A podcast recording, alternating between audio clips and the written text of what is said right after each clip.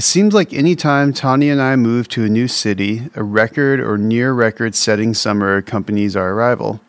Our first summer in Austin has been humid, hot, and almost rainless.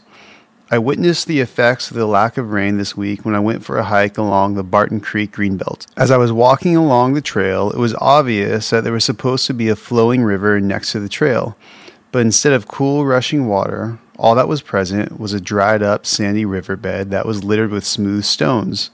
At first, I was a bit disappointed. Everyone had been telling me how beautiful the Greenbelt is. I knew I probably wouldn't see any water, but I was still holding out hope. But that hope quickly faded with each mile I walked. As I was walking, I started to look at the huge stones that were in the middle of the riverbed. The lack of water allowed me a rare opportunity to walk up to these boulders to see them more closely. I was able to run my hands over their smooth surface, a thing I could not have easily done if the river was full and flowing. These stones stood in stark contrast to the jagged rocks that made up the walls of the canyon I was in. My disappointment with the lack of water started to fade as I began to appreciate what I got to experience in the dryness of the riverbed.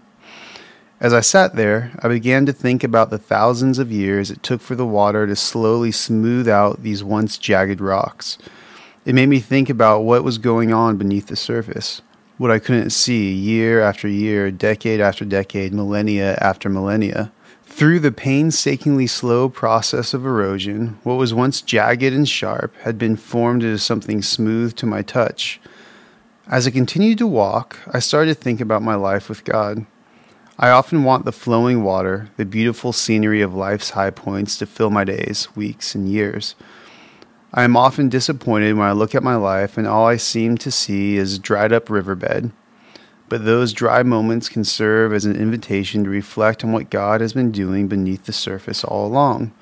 The parts of me that used to be sharp and harmful to the people I love and care for have been smoothed out, almost unnoticeably, by the constant unchanging love of God in my life.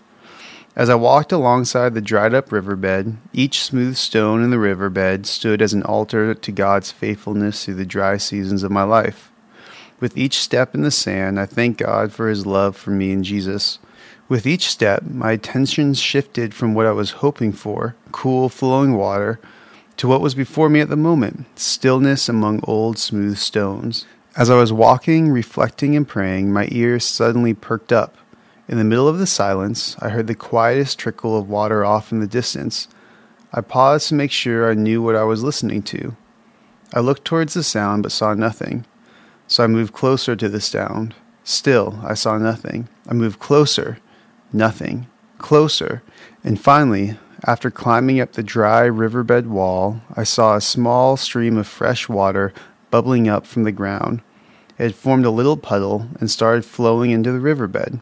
I don't know how many thousands of years it will take for that little stream to smooth out the rocks in its path, but with enough time and patience, it will happen.